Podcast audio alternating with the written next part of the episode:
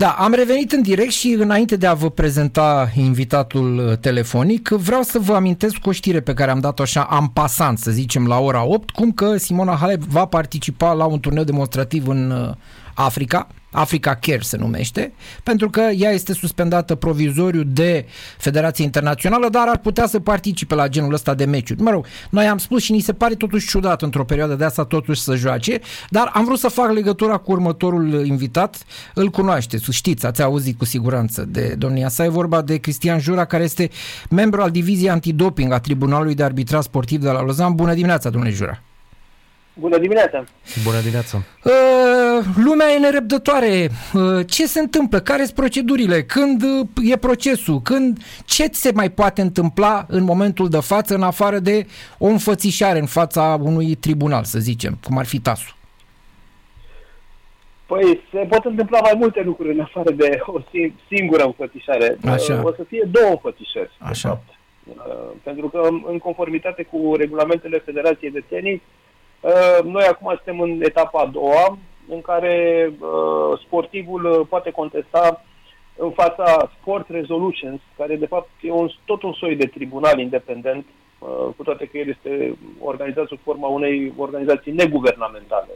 Mă rog, scuzați așa cumva limbajul, dar e un ONG uh-huh. independent și atunci prima înfățișare o să vină în fața Sport Resolutions, în care va contesta, în care va contesta uh, decizia de suspendare și după care, dacă nu este mulțumită, deci are posibilitatea, să zicem, să-și rezolve problema în fața Sports Resolutions, da, în prima etapă, uh-huh. dar după care, dacă nu este mulțumită, ea poate să facă apel la TAS. Și acolo, evident, uh, are din nou posibilitatea să uh, își aleagă un uh, arbitru sau o să meargă în panel de unul și să se judece. Deci, practic, o să fie două etape de judecat. Odată în Sport Resolution și odată la Tribunalul pentru uh, Arbitraj uh, Sportiv. Și cam și când... Ar... În afară de... Da? Asta vreau să spun că în afară... Că a mai fost o întrebare dacă o să fie recoltate alte probe. Nu, alte probe nu vor mai fi recoltate. Deci sunt doar probele, proba A și B, Uh, care au fost uh, analizate uh, deja. Deci, a, din acest punct de vedere, nu o să se mai întâmple nimic. Deci avem buletinele de analiză și avem, suntem doar în etapa, să zicem așa, procedurală uh, de mers în fața unui tribunal și de a încerca să-ți dovedești uh, nevinovăția. Bun, uh, așa, sigur, asta e greu să ne dați un răspuns, dar lumea, estimativ așa, o astfel de procedură, cam cât durează? Să spunem prima înfățișare la Sport Resolution, când, ar, când e o dată limită sau uh, ceva de genul ăsta? Un, un, un termen. Un termen, așa, ca să avem o idee, să plasăm cumva în timp uh, toată acțiunea da. asta. Da, eu cred că ar trebui să mergem, ar trebui să mergem pe, ca să nu greșim, să mergem pe perioada maximă de timp. Așa. Da? Dacă o să fie o perioadă mai scurtă, e mai bine, dar să zicem că mergem pe o perioadă maximă de timp. Și, de asemenea, uh, trebuie, trebuie văzut dacă uh, sportiva va hotărâ să ceară o procedură accelerată, uh-huh. așa numită expedited arbitration în limba engleză, mă rog, dar se poate solicita o procedură accelerată. Bineînțeles, și procedura asta sportivul o cere, dar trebuie văzut dacă se aprobă sau nu. Și dacă se merge pe o procedură, să spunem, mai rapidă, poate între șase luni de zile sau în jur de șase luni de zile ar trebui să-și uh, rezolve cel puțin primul termen. Asta e maxim, urmând da? Proce- urmând ca în fața tasului procedurile, dacă e procedura accelerată, tot cam șase luni, dacă nu, poate să dureze și până la un an procedura. Vai de mine! Și în perioada asta nu poate juca, nu? Nu, nu, nu, nu, nu. În perioada asta nu poate juca. A, nu. Păi... Poate juca doar la uh, turnee demonstrative. Mm-hmm. Atât. Da. Uh, sunt, uh, sunt, să zic așa, mai multe interdicții uh, cu privire la ceea ce poate să facă sau nu poate să facă. Uh, pe de o parte, asta este important că nu poate juca niciun turneu oficial, indiferent unde este, uh, unde este organizat. Uh, Uh, nu poate participa la nicio competiție, eveniment, nici măcar în calitate de, să spunem, asistent a unui alt sportiv, să zicem că cineva a dori să-i ceară uh, un sfat. De asemenea, nu poate primi nicio acreditare pentru, pentru a participa la un uh, turneu, nu are acces în nicio sală de sport. oficial mm-hmm. pentru a se antrena și nici nu poate activa ca antrenor. În sfârșit, interdicțiile sunt, uh, sunt destul de numeroase pentru un sportiv care este... Uh, deci, practic, dacă vrea să meargă la Roland Garros să asiste la meciuri, nu poate să facă lucrul ăsta. Nu, nu, nu, nu. nu. Da. Spun... Uh, singurul lucru pe care, uh, pe care poate să-l, pe care poate să-l facă este, în primul rând, să participe la un program de educare antidoping, deci asta este permis să facă. Sau, dacă e cazul, dar nu cred că e cazul aici, sunt anumite programe de reabilitare. Deci astea sunt singurele două lucruri pe care, din perspectiva statutului uh, Federației Internaționale de Tenis, și, în general, uh, nu neapărat statut, dar e valabil pentru toți sportivii, să știți. Pentru că aceste uh, statute și reglementările antidoping sunt uh, reglementate la nivel internațional prin Codul Mondial Antidoping. Deci avem o agenție mondială antidoping care are un cod mondial antidoping. Și, practic, acest cod mondial, dacă îmi permiteți, e ca un fel de ONU. Deci, practic, se aplică tuturor, uh, tuturor federațiilor sportive. E uh-huh. universal, ca să zic așa. Uh-huh. Da. Și atunci, astea sunt interdicții uh, universal valabile și generale pentru absolut uh, toți sportivii. Uh, vreau doar uh, ca lumea uh, poate nu știe și nici noi nu știm foarte exact. Acest Sport Resolution este, spuneați, un fel de tribunal independent. Cum a apărut da. el? Cum, uh, cum, de unde vine chestia asta cu Sport Resolutions? Că noi la TAS discutam în da, general da. doar de TAS. Discutam de TAS. Uh, e o perioadă sau a fost o perioadă de transformare, pentru că la un moment dat a apărut Tribunalul pentru Arbitraj Sportiv de la Lozan, dar uh, bineînțeles că poate s-au gândit și alții să înființeze niște tribunale din astea sportive uh-huh. specializate, în afară de TAS. Uh, și uh, la, există această tranziție uh, care încă are loc de la uh, tribunalele, uh, să zic, sau de la uh, comisiile de disciplină, de etică ale unor federații internaționale care tri- sau transmit aceste prerogative TAS-ului. Sunt multe federații care au uh, renunțat la, uh, la pur și simplu, la audieri și în numele federației le face TAS-ul. E, sunt câteva sporturi, cum e de exemplu rugby-ul, tenisul sub toate formele lui, inclusiv turnee, inclusiv feminin, masculin și așa mai departe, cricket, care în continuare au această, au păstrat această relație, să zic, cu sport, cu sport resolutions. Din, e, e un fel de mediator, cum se spune în termen juridic. Operează o mediere sau face și altceva?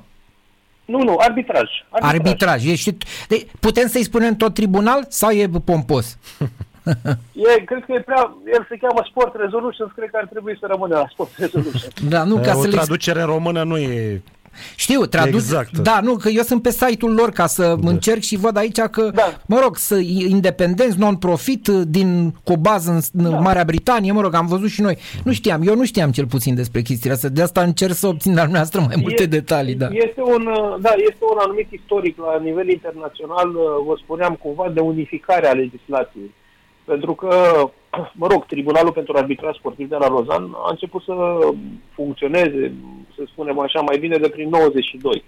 Și uh, s-a constatat că varietatea de regulamente uh, existente era foarte mare. Deci, practic, fiecare federație aproape era cu, cu regulamentele ei, cu formele ei de organizare era o diversitate foarte, foarte mare și asta uneori crea anumite, să spunem, chestii de natură juridică, fiind așa o diversitate mare de tribunale, de instanțe, de legislație.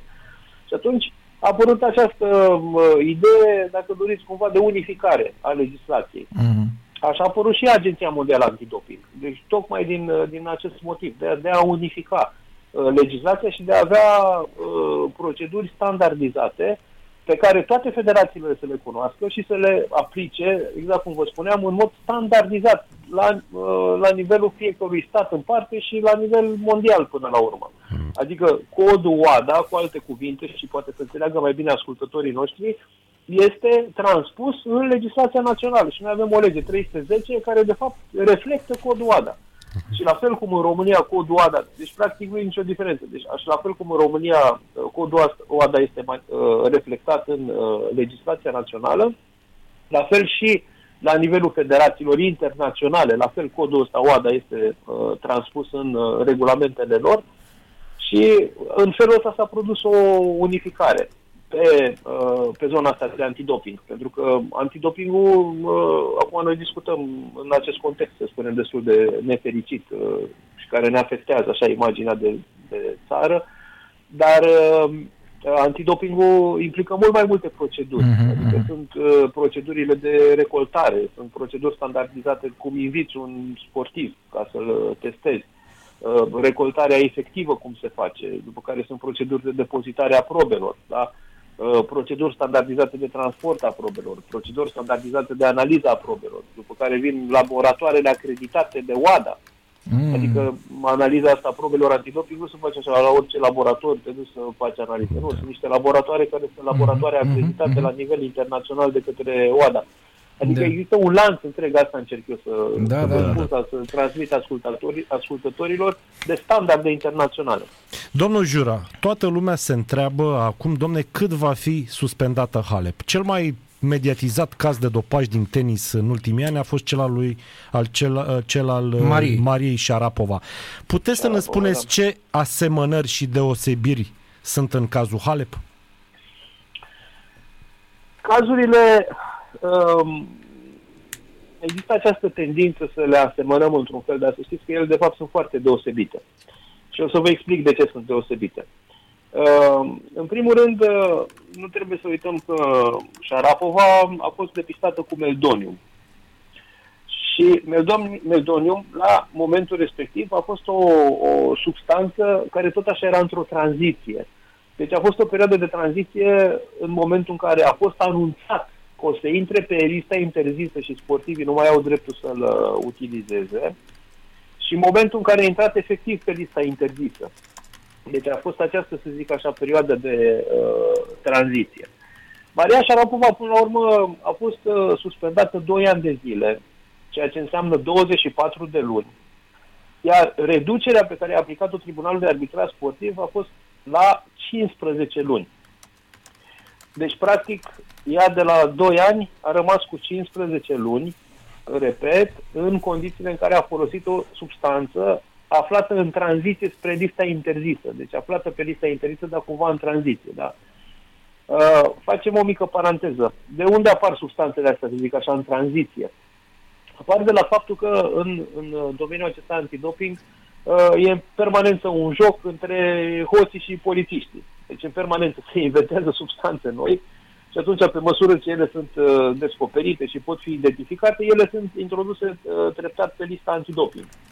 Nu trebuie să uităm, de asemenea, tot ne aflăm în aceeași paranteză, că uh, pentru uh, aceste teste antidoping și pentru Olimpiadă, ele pot fi depozitate 10 ani de zile.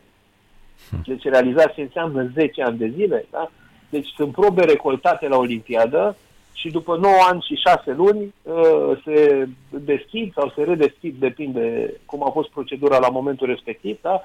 și constați că a, ai identificat sportivi care au fost uh, dopați. Păi vezi, cu 10 ani. vezi cazul Olimpiadei de la Londra, că au tot apărut da, după da. ani da. de zile. Inclusiv da. la român, la halterofil. Da, da, da, da. A, a, acesta, acesta este motivul, pentru că la momentul respectiv, poate, sau imediat acolo la Olimpiadă, ei n-au, nu au avut uh, mijloacele tehnice, să spunem, și laboratoarele poate n-au fost așa de sofisticate să reușească să identifice aceste substanțe, dar între timp uh, evoluează știința, evoluează tehnica și pot, pot fi uh, detectate, dar bineînțeles, detectate. Dar bineînțeles, noi discutăm de substanțe care erau atunci interzise, la momentul mm. Olimpiadei, nu ulterior. Și acum închei paranteza, da?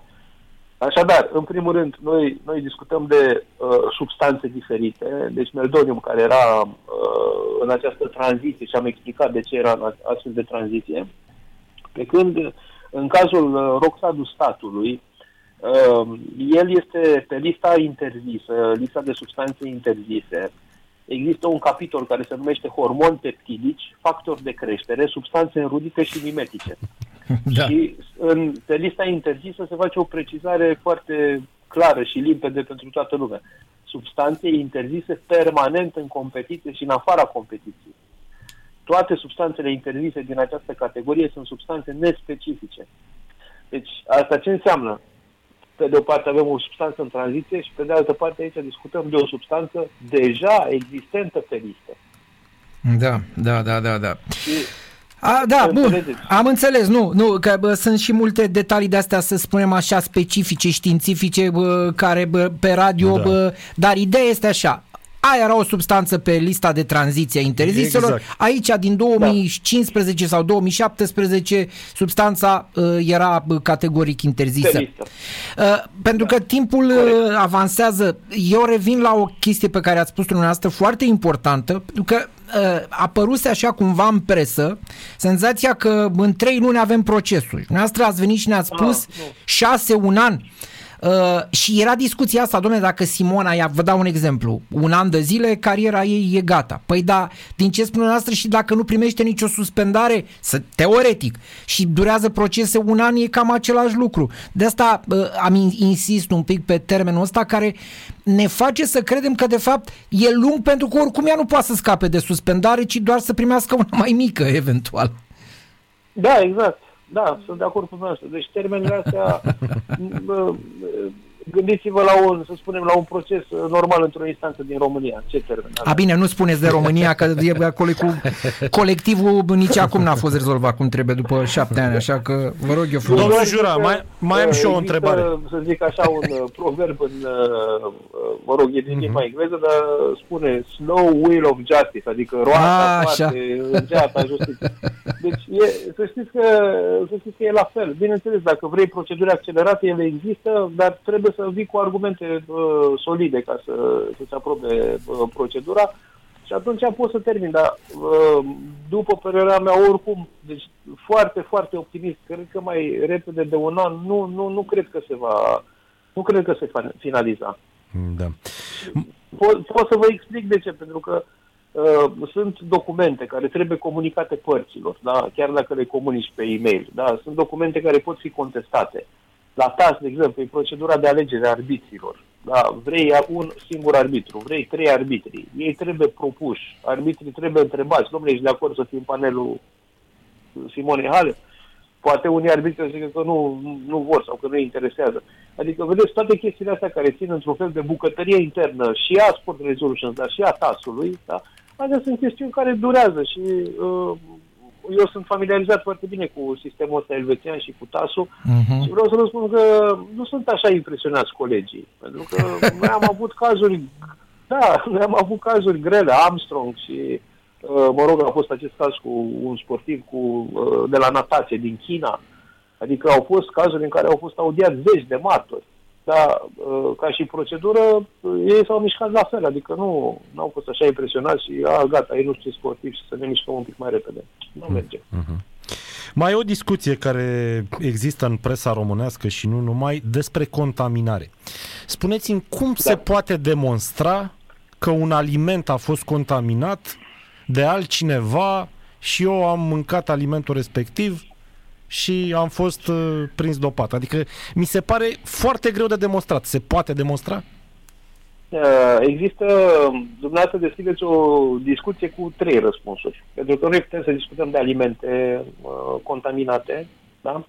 putem să discutăm de suplimente uh, nutritive contaminate da. sau putem să discutăm de o contaminare voluntară în sensul că cineva te sabotează și spune ceva în mâncare. Deci sunt trei situații diferite, care au trei regimuri juridice diferite, da. dar așa pentru, mă rog, pentru că e dimineața, acum cred că e interesant pentru ascultători să vă povestesc un caz pe care eu l-am judecat cu sportiv din China. Uh, a fost o competiție de triatlon și a fost o echipă întreagă care a fost uh, găsită dopată. Și ei au, ei au susținut în, în permanență că au luat suplimente contaminate. Uh-huh. În cazul suplimentelor contaminate sau în cazul unor suplimente sau chiar și medicamente care ar putea să fie uh, contaminate, este foarte importantă seria Uh, care este inscripționată pe flacon. Uh-huh, uh-huh. Și ideea este că tu nu trebuie să ai doar flaconul ăla din care ai luat efectiv, tu trebuie să, deci care e un flacon martor. Domnule, am luat din flaconul ăsta, da, sau din containerul ăsta, da? Ok. Tu trebuie să mai ai unul nou, neînceput, sigilat, care să aibă aceeași serie. Și cu flacoanele astea două tu trebuie să mergi, da, da, cu flacoanele astea două tu trebuie să mergi la, uh, trebuie să mergi la laborator să zici, domnule, uite, din asta am luat eu, ăsta are aceeași serie, vă rog să ne dacă ele sunt uh, uh, contaminate. Și ceea ce vreau să vă spun este că în, uh, în cazul pe care eu l-am uh, avut, uh, tot așa ca o chestie simpatică, vreau să vă spun că la un moment dat am primit un document de vreo 100 de pagini scris în chineză. Evident că i-am rugat, adică am primit și traducerea ulterior, dar știți cum este, știți calculatorul să vezi așa un document în chineză, a fost, uh, mă rog, așa o chestie simpatică. În sfârșit, și uh, ei, uh, vreau să vă spun că Federația de Triatlon a fost foarte bine pregătită și uh, a demonstrat, uh, practic ei au fost contaminați cu glucoză. Aveau uh-huh. niște bomboane, cum sunt bomboanele astea de sub, cu un conținut mare de glucoză, care mă rog, uh-huh, energie sportivilor, și au zis că de la astea s-au contaminat. Și într-adevăr, au, au mers, au făcut, uh, au respectat uh, probatoriul și uh, au demonstrat că, într-adevăr, suplimentele respective erau contaminate. Asta pe de-o parte. În ceea ce privește mâncarea, iarăși pot să vă dau un exemplu, un, uh, într-un caz în care uh, n-au fost în panel, dar au fost un... Deci la chinezi chiar am fost în panel și am judecat eu cazul ăsta. Uh-huh. Uh, uh, e la basket. Uh, uh-huh. A fost tot o competiție și s-au trezit că întreaga echipă de basket, mi se pare, a Germaniei, a fost depistată pozitiv. Așa. Și nemții uh, ce au făcut? Uh, au, uh, au făcut o selecție de persoane, uh, persoane, să zic așa, normale, adică nu, nu sportivi, da? care aveau aproximativ aceeași înălțime, vârstă și greutate cu sportivii respectivi. I-au trimis pe toți, deci i-au testat înainte, i-au trimis pe toți să stea în hotelul în care au stat uh, sportivii, da? și au, au retestat după, nu știu cât au stat eu o săptămână acolo, i-au retestat după o săptămână și iarăși erau toți dopați. Și atunci s-a dovedit că era vorba de carnea de pui. Deci carnea de pui conținea anumite, tot așa, în general, hormoni din ăștia de creștere. Așa.